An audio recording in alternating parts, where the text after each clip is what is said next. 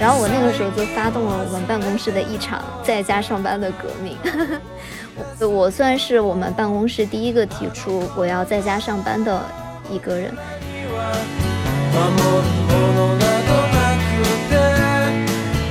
我在街上走的时候就遇到了，就是有一辆车这样很慢的从我身边经过，就是有个短发德国女人就把车窗摇下来，反正就感觉她在骂我，我也听不太清楚，然后跟我竖中指。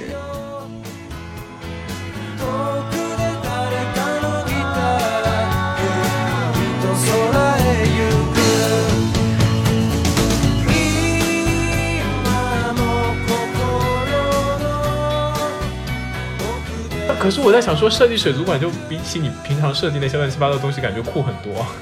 你对我的工作的定义就是设计乱七八糟的东西一点也不酷。我知道了。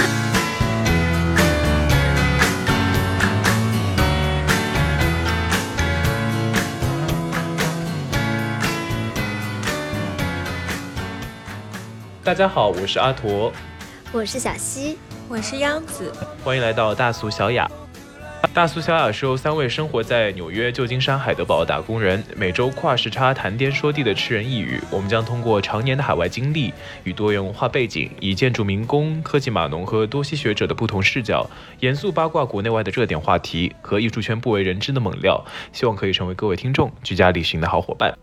那么我们这一期要来讲一个什么话题呢？对啊，首先呢，就是因为最近啊，美国的确诊病例指数性的在增长啊，我们也做好了迎接新一轮宅家工作的准备了。2020年呢还剩下十几天了，感觉今年过得真的特别快。我今年呢是2020年的1月1日飞回的美国，可能是我来美国的第8年，然后是8年以来第一次一整年都在美国。哦，真的啊？感觉这一年真的都过得特别快，可能也是因为每天过得实在是就是一个样子，然后我的时间坐标都已经错乱了。我记得小西之前给我传一张图片，是别人总结他们2020年一年是怎么度过的。哦，对，我是在小红书上面刷到了一张总结了2020年1月到12月心态的这样一个图片嘛，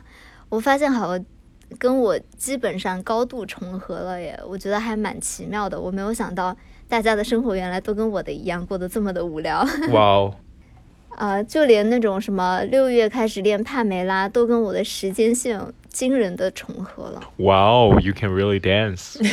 然后7月也就全都放弃了是吗？哦，对对对，这个也重合了。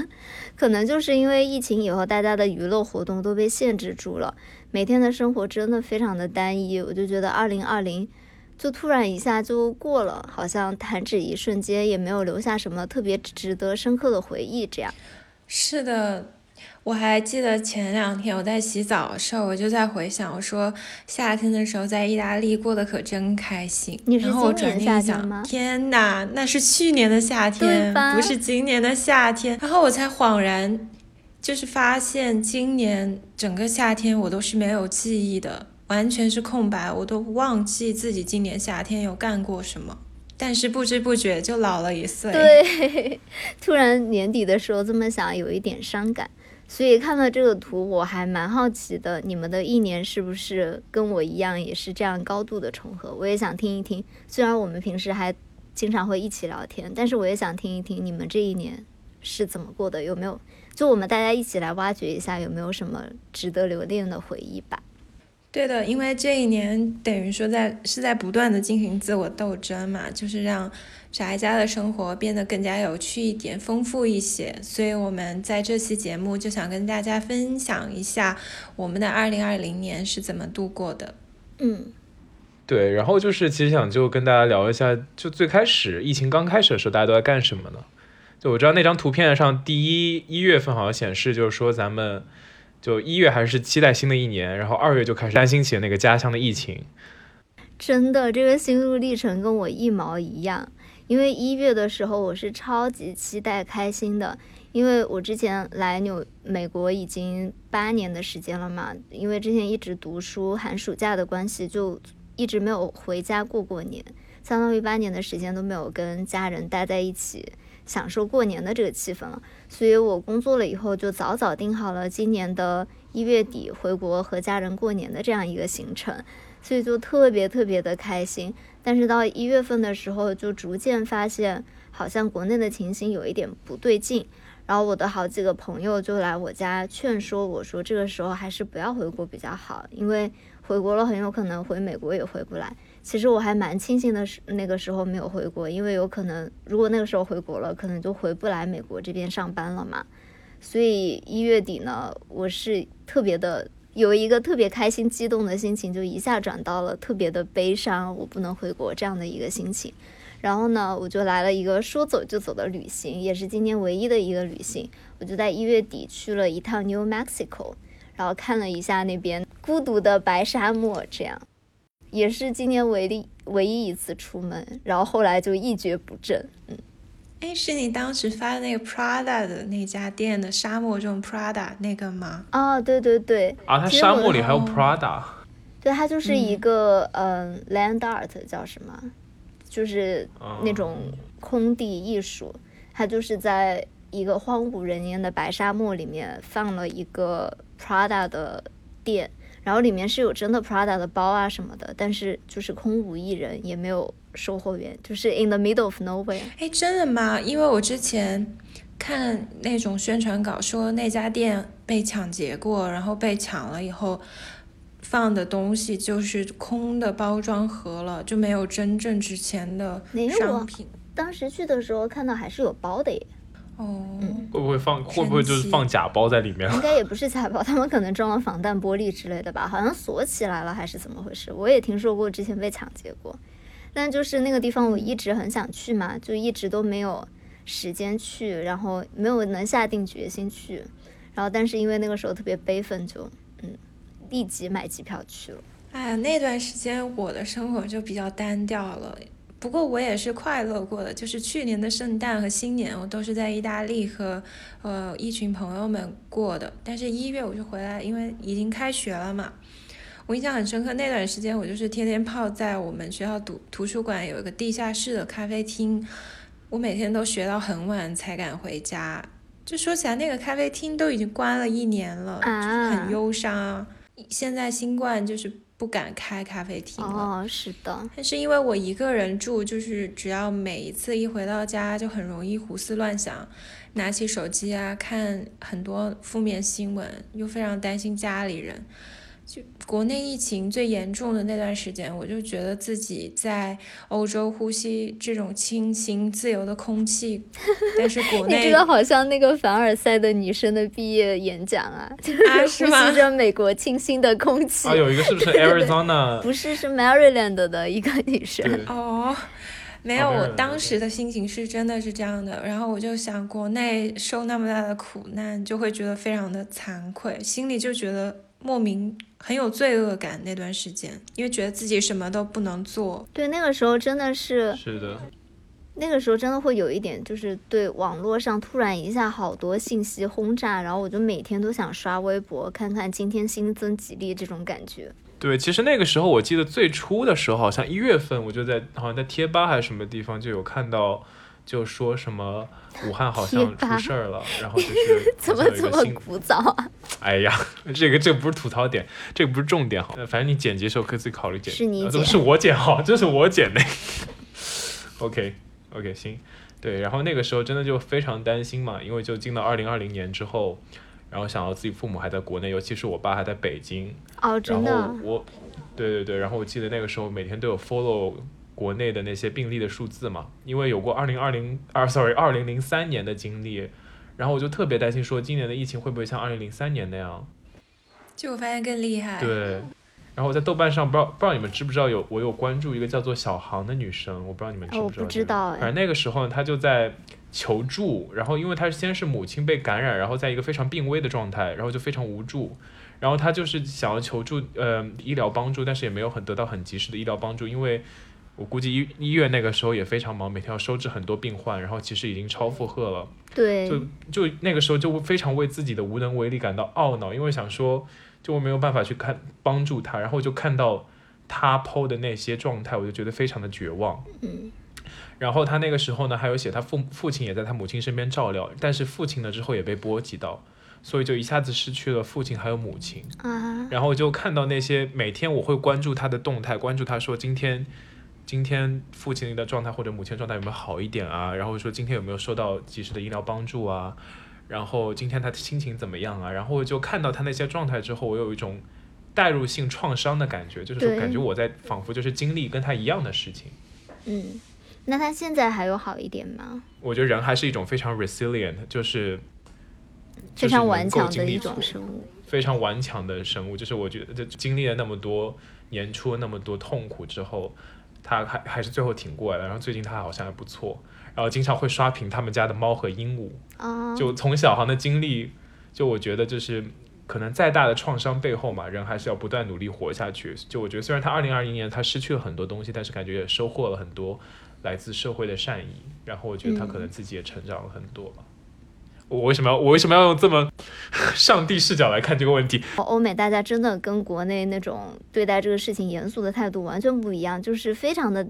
散漫大意，然后最能反映的一件事情就是戴口罩吧。嗯，是这样的，我印象非常深刻，因为我当时有一个朋友，他是欧洲人，他就约我出去喝咖啡。当时我其实已经很怕了，就是2、3月份的时候，因为国内已经非常严重，然后有苗头说意大利那边也开始了，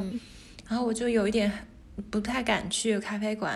然后他当时还调侃我说，你放心，我们喝咖啡的时候我会戴着口罩的，就是那种开玩笑的喝咖啡怎么戴口罩，对，打引号那种戴口罩。然后我就跟他说，要不还是缓一缓再看。然后我就在我们系偶遇了他，在路上，那个时候我已经开始戴口罩了，但是欧美人都还没有戴，欧洲人我们这边。然后他见到我，他就笑我，他就说为什么要戴口罩？德国政府，因为德国政府当时的官方口径是戴口罩没有用。哦，对，美国也是。他说政府都说了没有用，只有感染的人才要戴口罩。哦，对对对，你是健康的人，为什么要戴口罩呢？我记得当时买口罩非常的难，特别的贵，就是我是在 Amazon 买的。那种非常薄的口罩只有2层，连3层都没有，我记得要$2.5一个。哦，对对对。买那个口罩也经常断货，就是你要去抢。我还记得那时候使馆有给我们留学生发口罩，我都没有收到。我不敢坐电车，可能因为你没有在留学了。因为这种都是给学校的派发，以学校为单位派发的。对。然后当时我也不敢坐公共交通了嘛，我就因为大家都不戴口罩，我哪敢坐呀？其实戴口罩更多的是保护其他人，保护自己都没什么用嘛，除非别人也戴。我就只敢骑自行车去领这个口罩。我记得我当时骑了1个小时去领这个口罩，而且只有10个。唉，是只有10个，他只发10个。对，因为那个时候是稀缺资源，他也不可能给你发多，非常稀缺。对，他是那个口罩是在国内生产，然后寄过来的，是国内的。我当时有在街上的时候，我也戴了口罩。我家就是那种本来就是个小城，我还属于那种卫星城。我在街上走的时候，就遇到了。就是有一辆车这样很慢的从我身边经过，就是有个短发德国女人就把车窗摇下来，我也不知道她是不是德国人，反正就感觉她在骂我，我也听不太清楚，然后跟我竖中指。我靠！我记得我那时候有跟你们说过这个事情。对。然后你们当时还说，我就当时有跟你们说我很害怕，我说我要不要戴口罩，我怕被人歧视。然后我记得当时你们还跟我建议说，要不我就围个围巾包住，什么假装穆斯林什么的。对，因为当时纽约也有很多这种仇华的事件，你如果戴口罩的话，就会被人家在地铁上啊什么的说。对。上海那个时候。对亚裔整个群体的歧视，然后就好像是韩国女生还是反正就在纽约地铁吧，还伦敦地铁被推下去什么。而且我在电车上都有一次那时候没有人戴口罩的时候，我戴着口罩上去，我就看到有一个区有两个人居然戴了口罩，我就特别激动，我就跑到那两个人那里去坐，因为是那种4个座椅对着的坐的，那两个人一个是看起来像印度人，另一个人看起来就像中国人。虽然他没有说话，但是我跟那个女生对视了一眼，她对我点了点头，我当时就觉得好窝心，就是同胞还是能体会到就是戴口罩的重要性，就全车只有我们戴了口罩。然后虽然我有遭遇过歧视，但是我记得当时还有一次我把书掉了，没有拿好掉到地上，还有个老奶奶过来帮我捡书还给我。我感觉那段时间我就特别像2战时候的犹太人，就是有一种当街老鼠。这要上升到这个层面吗？真的，当时我就觉得有别人给我的善意，我就会特别的窝心，因为我觉得那个时候大家都有点对华人敬而远之，他还能主动来帮你捡东西，不怕跟你有接触，我就觉得很温暖。可能是因为你们小城市比我们更传统一些，所以就对这种事情的反应就会更敏感一些。可能我自己也是那种很敏感的人了。其实我也只遇过那一次竖中指，平常感觉大家都很友好。其实纽约算是美国疫情爆发的开始的一个地方，三藩是最先开始爆发，但是纽约是那种全城大爆发最开始的一个地方嘛。然后3月份的时候，纽约的疫情基本上就开始慢慢爆发了，那个时候就开始确诊的案例大概有一天10几个最开始，然后一天30几个，现在听起来觉得是非常非常少的一个数字，但是对于那个时候的我来说，纽约已经每天30几个这样的确诊的案例了。然后我每天还要坐地铁上下班，我就因为我1月2月已经接受到了来自国内的那个信息了嘛，我就会比较敏感，你都已经能预判到这肯定是一个会要爆发的事情了。然后我那个时候就发动了我们办公室的一场在家上班的。你发动的吗？是你发动的？对，我算是我们办公室第一个提出我要在家上班的一个人。其实我是有做一些铺垫的，因为我本来1月底要回国嘛，然后我就已经先跟我老板打好招呼，说我因为这个病毒的事情，我就不考虑回国了，我要留下来为公司做贡献啊，什么什么的，就冠冕堂皇的说了一堆。然后就已经给我老板打了一个预防针，说我知道这个事情很严重。然后呢，后来3月底纽约开始有 case 的时候，我就问我老板说，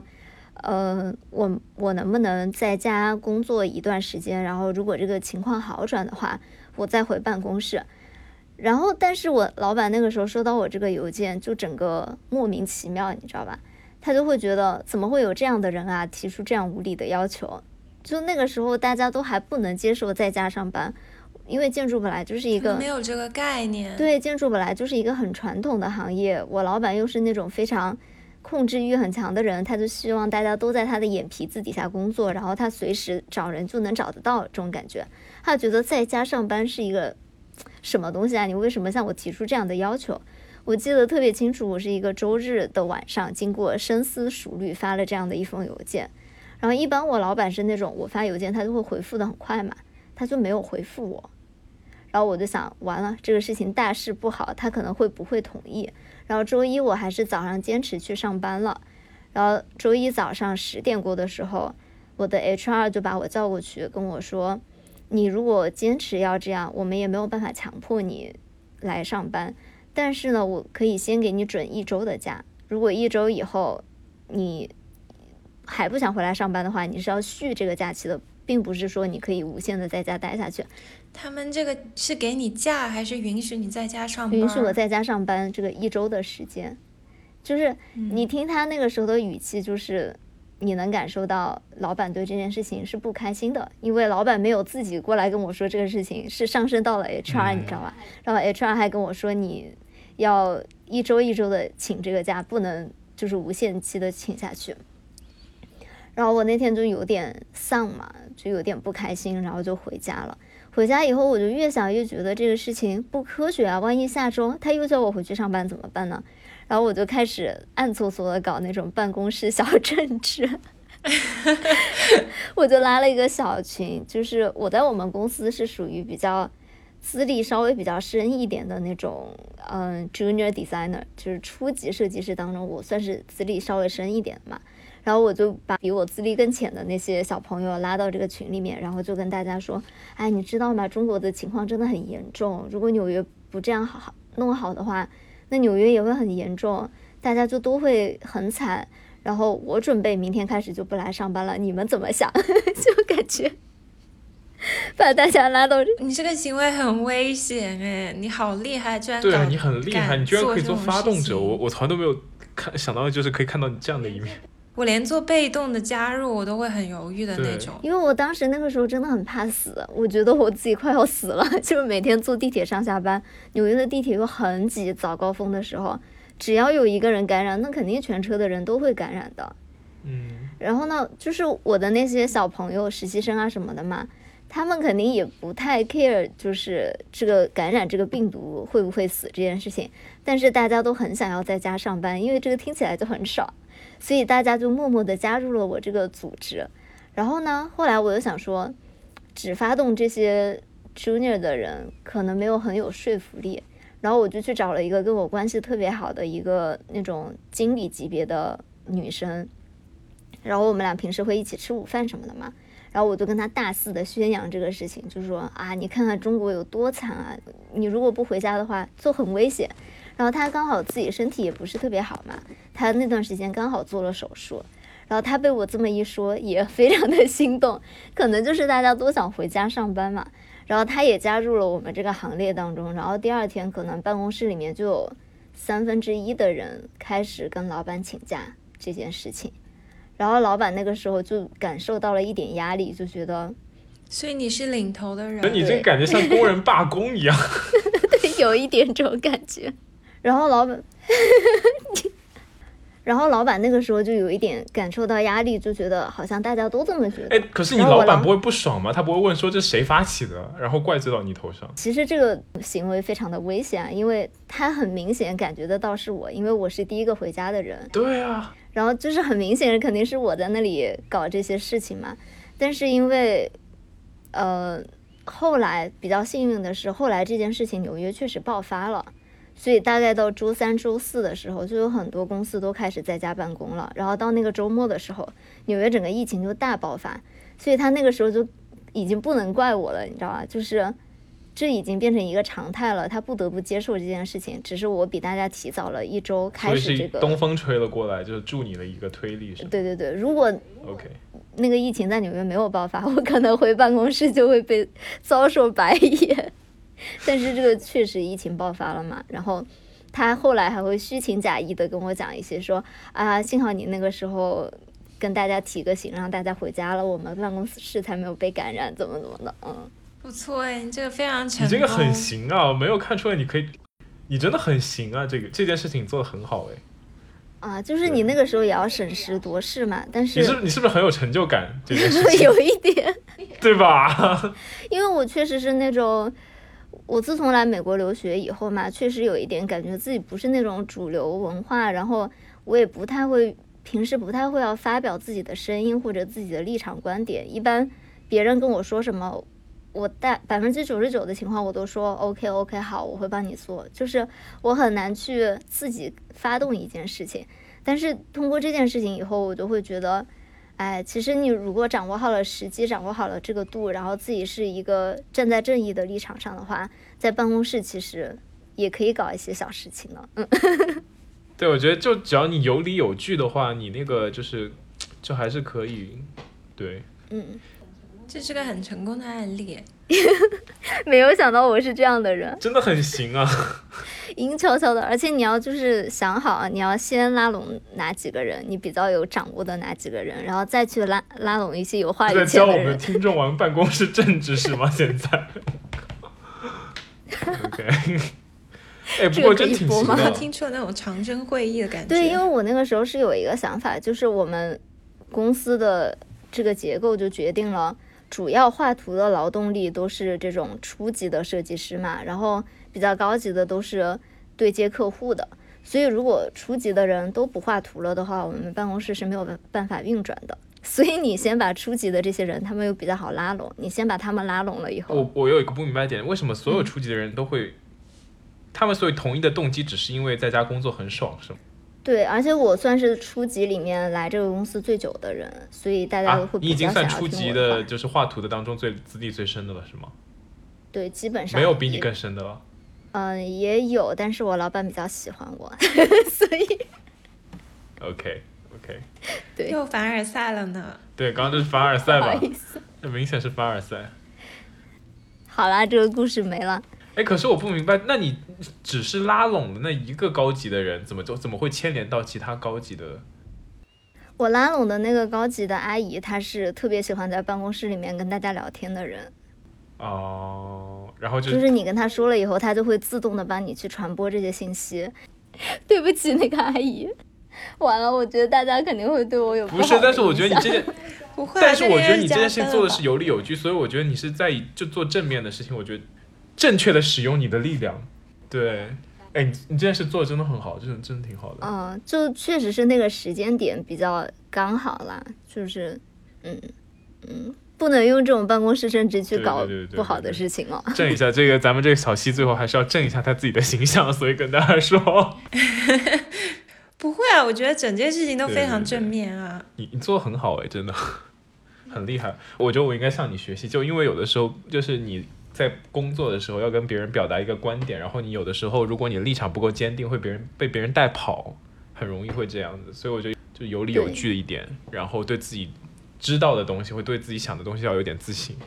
但是你这个事情也不能每次都这样，因为我们办公室的人都知道我是一个比较内向然后比较好说话的人嘛，如果我自己都有这么强的，我这样一个人啊，都有这么坚持的一件事情，他们就会觉得肯定是有原因的，我不是无缘无故是一个这样的人。对，我觉得你做的挺好这件事情。好啦，然后那我听说其实意大利的疫情爆发是纽约更早的，那样子你在欧洲那个时候是怎么样的呢？对啊，意大利是最早爆发疫情的，因为我去年不是待在意大利嘛，我就有认识一群在意大利的华人的朋友，就是他们很多就是，浙江啊、福建过去的，很小就开始，对，就是给家里的餐厅啊、酒吧工作。哦，这种会受影响很大。对，就影响特别大。他们中间自己开餐厅的，就是很早就。有点撑不下去了，然后意大利的那个补助又不是那么的到位，就非常的尴尬。还有一些朋友就是在别人的酒吧这些打工，他们从2月份就开始失业。我昨天跟其中一个朋友聊天，他说他这一整年都没有找到工作，他从2月就失业失到现在啊。他中间威尼斯因为这种旅游城市肯定受的影响更大嘛，他就找不到开餐厅是吗？对，他们有一些在威尼斯，有一些在梅斯特雷，都有。然后他因为他自己失业了，他就跑到了别的意大利的城市，像博洛尼亚这些去找工作。其实他当时都想，只要能找到，哪怕每天通勤要4-5个小时，他都 OK。但是这样子都找不到。就很可怜。对，其实好像美国也有好多好多那种，就算在建筑行业都有很多失业的。对，如果你是做实体经济的话，就很容易就受到这种黑天鹅事件的波及。对，然后意大利也直接的影响到了德国，因为众所周知，德国人首选的度假胜地就是意大利，就是他们有事儿没事儿就要跑去意大利玩一下。在欧洲真幸福。对，他们就冬天就很喜欢去滑雪嘛，那个时候就很多德国人从意大利回来就感染了，包括我这种地方，就我记得当时发现的第一例确诊病例是一个小学生，他就是跟他爸妈去意大利的一个滑雪场感染的，然后他感染以后导致整个小学都得封，因为就很怕他传染给别人。天哪，就是挺可怕的。我们为什么录的这么丧啊？我们情绪掉了一点好吧？对，实在是 like 非常的，对，非常可怕。Sorry， 就前面他们讲的那些东西，真的听上去还是挺可怕的。对，但是就是春假回来的时候呢，那我们可以现在就是稍微过渡一下，聊一些开心的事情啊。就春假回来的时候呢，咱们就彻底的进入这个 work from home study at home 的状态了。然后呢，就是在家办公，就在家待着就很爽啊，总体来说。然后在家办公的时候，其实第一和第二月的时候，就是心情还挺好的，因为很新鲜嘛，然后也不用去学校，什么事情都可以在家里，就是大概走几步路就可以完成，然后就感觉就非常开心，就非常自由自在，非常开心。然后就有的时候自己有点社恐，然后也不用担心去跟就是别人有一些 interaction 这个样子，然后就总体来说就非常的开心。然后那个时候呢，其实还挺神奇的，因为我们项目大概80个人嘛，然后全都挤在 Zoom 一个那个小的视频单间当中上课，然后老师有的时候也是为了 engage 自己的学生，然后就是非要我们打开摄像头。然后你们也知道有的时候这种真的很可怕，对，然后有的时候就是也不是很想看到摄像头里自己，因为有的时候你可能是头发还是乱乱的、啊、然后什么就是眼镜还戴歪了，然后什么什么反正就是一个非常糟糕的状态，然后要被迫开着摄像头跟80个人在一个单间上课，还是挺有趣的。然后呢就因为是大课的时候嘛，你说不定还有机会摸个鱼嘛，就老师在上课你还可以就摸个鱼。但是有的时候有的老师会邀请有那种视频讨论间，他会有那种 breakout room、哦、对，我有听说过。然后你就要跟就比如说可只能跟5-6个人在一个房间里要讲什么东西，要讨论一些什么东西，然后那样子就很尴尬，因为视频讨论间只有那几个人，然后你就被迫需要跟他们聊天。对，感觉这样开摄像头还挺尴尬的。幸好我那个时候已经没有在读书了，我想想就觉得很社死的一个场景。哎，你们上班不用开吗？我其实大多数时间我都不开，就如果不是老板要求的话，我都不开。我也是，我能不开就不开。就但是有的时候你可能会碰上就是那种非常希望开摄像头的老板。然后他非常希望就是大家能够就是做一个就是 human to human interaction 嘛，然后因为本来疫情的时候就是大家也就看不到别人嘛，就很丧很郁闷，所以他希望他想说就是大家开个摄像头的话就能够有一些亲切的感觉这个样子。对，但其实很尴尬啦，就我90%的时间都不开，就除非有比如说要跟客户，就是客户给你发的是一个 Zoom 的链接，你就能感受到那个 pressure， 他是想让你开摄像头的。如果客户给你发的是比如说什么 Skype 呀、或者 GoToMeeting 这种，不是、只要不是 Zoom， 你就能感受到客户是可以接受不开摄像头。但是只要你看到是一个 Zoom 的链接，就知道完蛋，他要开摄像头，他要开摄像头啊！对，我以为 Skype 也是需要视频的意思。Skype 是吧？啊，不一定 ，Skype 可以打电话，是 Skype 可以打电话 ，Skype 是你打电话 call in 的那种。对对对，反正我是能不开就不开的，因为有时候有一些会议啊什么的比较大，就是我发现不开的人还挺多的，就混杂其间。哦，因为那种比较大的会议好像是就是如果大家都开摄像头的话，可能会很卡，因为就是他那个、哦、对对对对。哦，我有一个特别尴尬的事情，就是有一次。我们跟客户的一个会议嘛，因为平时我跟我老板打电话我都不开摄像头的，所以而且我跟那个客户其实开过好多次会了，都不开摄像头。但是有一次不知道为什么就所有人都开了，只有我一个人没有开然后我也没有准备好要开，你知道吧，因为就我也没有化妆啊什么的，他们临时叫我开我也开不了，我就只有装死。然后我的老板就给我找补了一下对，我的老板就可能也感受到了我开不了摄像头这个气息，他都很默契的跟客户说小西是一个很害羞的女孩，所以她没有开她的摄像头我当时真的是觉得社会性死亡，就是所有人都开了、哎、我告诉你就是有一次就是我们可能就只有4个人在开一个会，然后老板也在那个会里面，然后就其他3个，我一进去点进去发现他们3个人都开着摄像头，然后我也一开始是跟小七一样装死，然后开到大概这会开了一半的时候，老板就突然跟我说 like 阿图啊，就是 do you mind just like turning off your camera do you mind turn sorry do you mind turning off your camera yeah because if you don't mind we really 这也太奇怪了吧 really 那你这么久都没开就是开不了、啊、然后我就跟他说，因为老板我们有之前说就是 if you are presentable at this moment you should turn on your camera， 然后我就跟他说sorry I'm not presentable at this moment。 对，我就说我不是一个 presentable 的状态，然后我就没有改。你这个中文说的跟英文有什么区别？我就翻成中文的话就是能看，对，能看，能不能见人，能被人看的状态。我就跟我的意思就是跟他说，我现在不是一个能被人看的状态，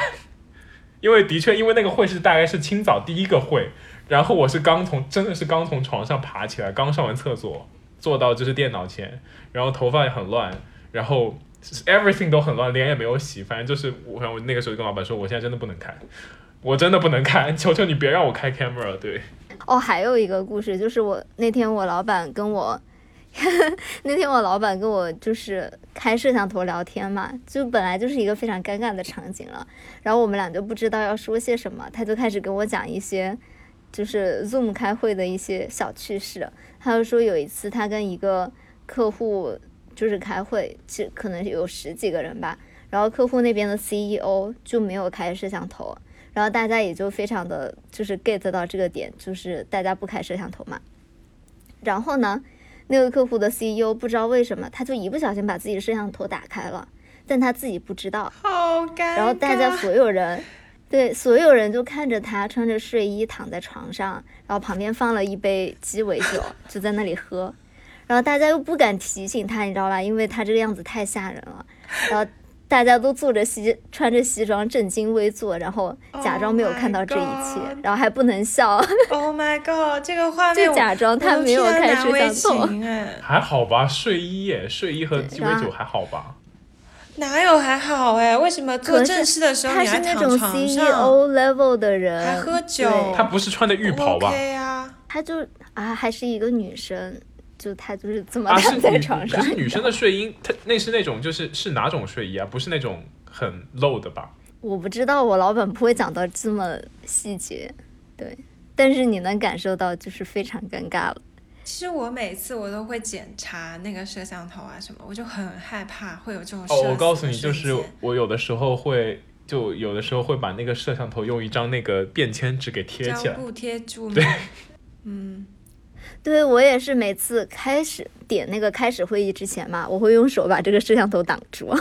后以免发生尴尬的事情。但是讲实话，如果我有重要的会或者有课啊什么，我一定是会让自己是一个可见人的状态 presentable 嘛、就是、OK， 哪怕我不开，但是如果不小心开了，或者他突然要求我开，我都是可以见人的。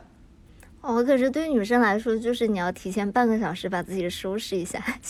对于现在的我来说，已经要求太高了。也看不很清楚啊，视频。我觉得它那个辨析度还挺高的。只要你不是穿睡衣什么的，我觉得都还好啊，家里也不会很乱，就都还能看。其实你家里很乱也没关系，你可以用背景啊，对吧？嗯，就他们会有那种，但是背景切换是需要一段时间的。我告诉你，他们就是会有各种神奇的背景。我看到很多神奇的背景，什么星球大战啊，什么什么什么西班牙，就是各种神奇的背景。哦，然后还有一次最厉害的是，我有一个同事，他那个背景就 literally 做的感觉是他在一个很整洁的居室的感觉。然后我有一次他问他说，因为他后面摆了一盆就是绿植。然后我看他说就是嘿，就是你后面这个绿植是不是长大了一点？然后他说 no no this is just like a background， 就是只是一个背景图而已。你怎么这么蠢啊？不是，可是我真的是第二次我看那个东西，我的确是觉得它比上次长大了一点，然后就好吧。但是就总之来说，我们最开始的2个月都觉得很爽，然后就每天都很新奇嘛，就也不用挤公交车上班，然后也不用化妆了。早上起来，其实我真的 literally 是每天9点上班，然后8点45才从床上爬起来，就觉得每天都好爽啊！那2个月，对，而且我还有躺在床上上课的经历。对，就是最开始在家那2个月真的非常爽，而且那个时候还流行了一款风靡全世界的游戏，也就是 Nintendo Switch 上面发行的《集合吧，动物森友会》。然后阿驼疯狂的和小伙伴们，我记得阿驼在疯狂的发，然后阿驼疯狂的跟小伙伴沉迷了这个游戏，我们感受到了。对，然后就玩家在前期呢，通常是要面对一个就是荒废的环境，然后通过建设使其变成一个可以炫耀的家园嘛。哎，我想多吐槽一句，因为我今天在选圣诞礼物的时候，我又想给阿驼买游戏，然后我看了这个，这个叫 Animal Crossing， 动物森友会这个，他写的礼物指南是 Kids Gift Guide， Kids Gift What？ 不是，他这个真的全就是我告诉你，很多我的同学，然后还有就是很多朋友都在玩这个游戏，不只是小孩子。哦，我知道那个马里奥他也是写的给小孩的，我也不知道为什么。就是一个可以合家欢乐的游戏。接着说阿驼。就我记得那个时候呢，会去捉各种小虫子啊，抓各种鱼啊，然后重建房子。然后这个游戏的初始阶段，你可以选择南半球、北半球嘛。然后那个南半球跟北半球。这可能是阿驼在整集中精神状态最好的一段。对啊，的确是这样。然后南半球跟北半球的生态圈会有一点不太一样哦，所以就是你抓到那些动物都可能不太一样。然后那个时候我记得为了抓黄带鱼、抓那个翻车鱼、抓鲨鱼，然后经常去我朋友那边就小岛上串门，然后我就会把它就是鱼，它会配一个鱼缸嘛，然后我就会把那个抓到的鱼就在小岛上摆成一个迷宫，就全都是我抓到的鱼。然后就是别人来我小岛的时候，就可以给他们炫耀这个样子。你是不是还拿我们俩的照片？对对对对对，我还拿你们两个的照片。哦，对，我看到过，我当时觉得好帅。为什么？我就是我真的是就是拿你们俩照片，还有其他我很多朋友的照片，然后在小岛上摆了一个角落，叫做 whatever， 就是类似于我们学校的那种，对，就是欢乐聚会那种感觉嘛。然后就摆了一个小 corner， 然后别人来我岛上参观的时候，可以顺便去看一下那个 corner 那个样子。对。而且我那个时候还把那个你们俩摆的比较是靠近 center 的位置哦。哦，好，我人生中第一次 C 位出道了。小学说的毫无感情。对，我也是那种游戏绝缘体的黑洞啊！我上周第一次玩了 Switch， 然后玩那种小游戏，我觉得我很厉害，我每次都是第一，倒数的那种，无一例外。我也是这种游戏绝缘体，我每次开车都开不赢别人。不，可是说实话，你们会觉得玩这游戏很开心吧？不会啊。为什么？我觉得就大家一起玩这种游戏，就大家一起玩很开心啊。就是我觉得可以通过动森跟别人一起交流感情，然后就是因为这个游戏呢，我重新和大概8年没有讲过话的高中时期的朋友讲上了话，然后还有很多就是完全不会碰游戏那种朋友。就是去他们岛上钓鱼，总体来说还是挺开心的。对，但是这个游戏就设定对我非常的不友好，因为它就是你在那里造房子嘛，就相当于你在定制自己想要的家这样的感觉。你就感觉在上班，那就是我每天的本职工作。对啊，不是啊，但是你还可以抓鱼、抓小虫子和集合鱼、集合小虫子啊，然后你还可以把它就是送到博物馆去，然后就会他给你开一个就水族馆这个样子啊。然后你又设计水族馆。这不就是我的工作吗？啊，你有设计过水族馆吗？这么厉害？嗯。哦，你真的有设计过水族馆？不可以吗？你还好厉害！我在想说你的工作真是充满多样性哎。还好吧，都不是一样的东西。可是我在想说，设计水族馆就比起你平常设计那些乱七八糟的东西，感觉酷很多。你对我的工作的定义就是设计乱七八糟的东西，一点也不酷。我知道了。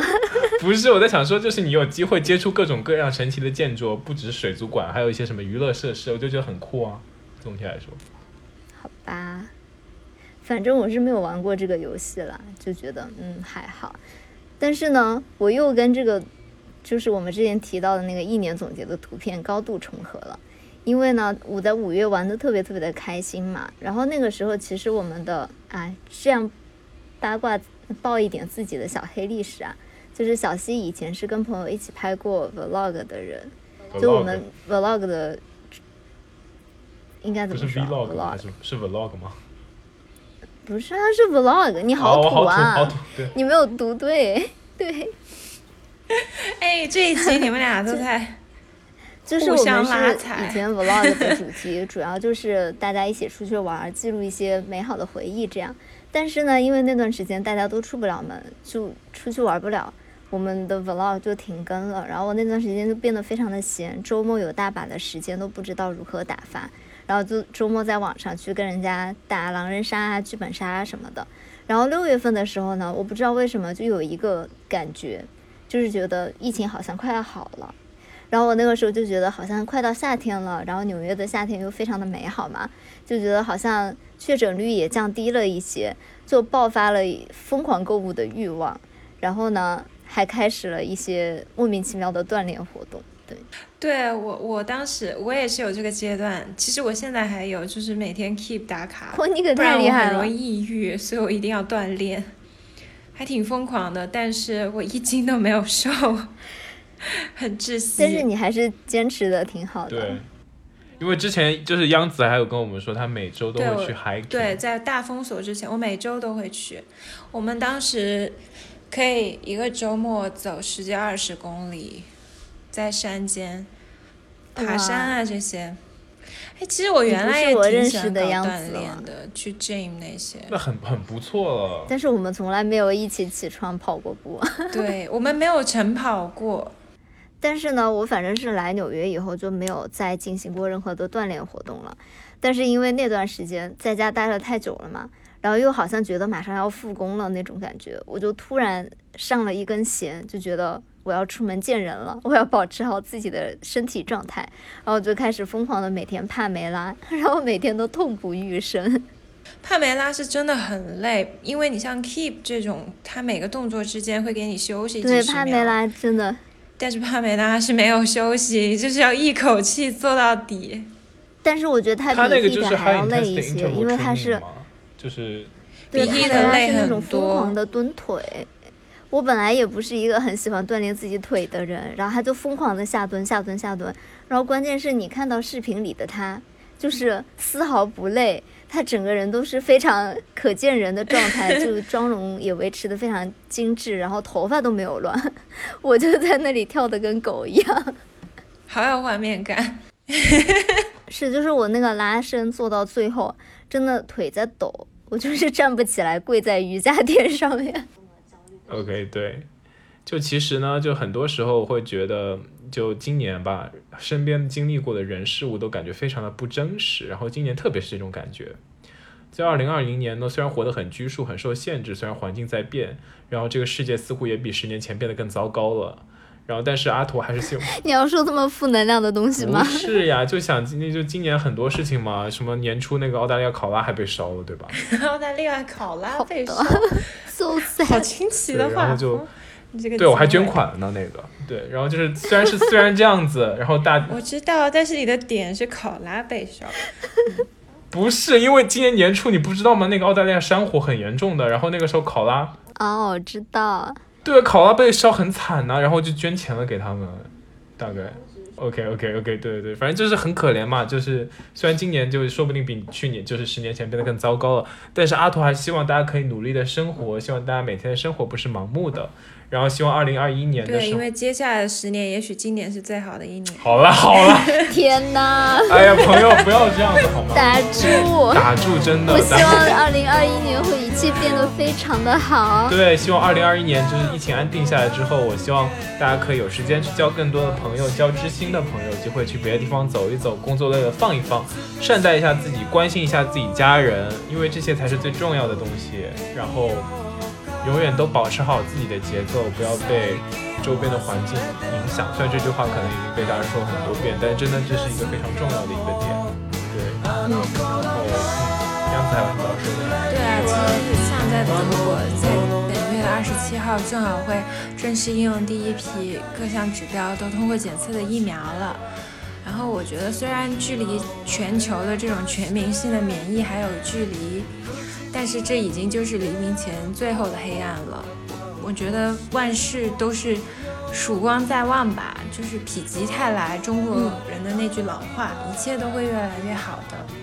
对，我今天也是特别特别期盼这个新年的到来，然后也特别的希望圣诞能快点到来，然后现在圣诞已经到了，新年已经到了，我也是特别开心的一个状态，因为就总觉着2020年过去了，2021年这个新的一年一定会是一个新的景象，大家都会越来越好的。OK， 我是阿陀，我是小溪，我是央子，我们是大苏小雅，然后下期再跟大家见面了，拜拜，新年快乐，新年快乐。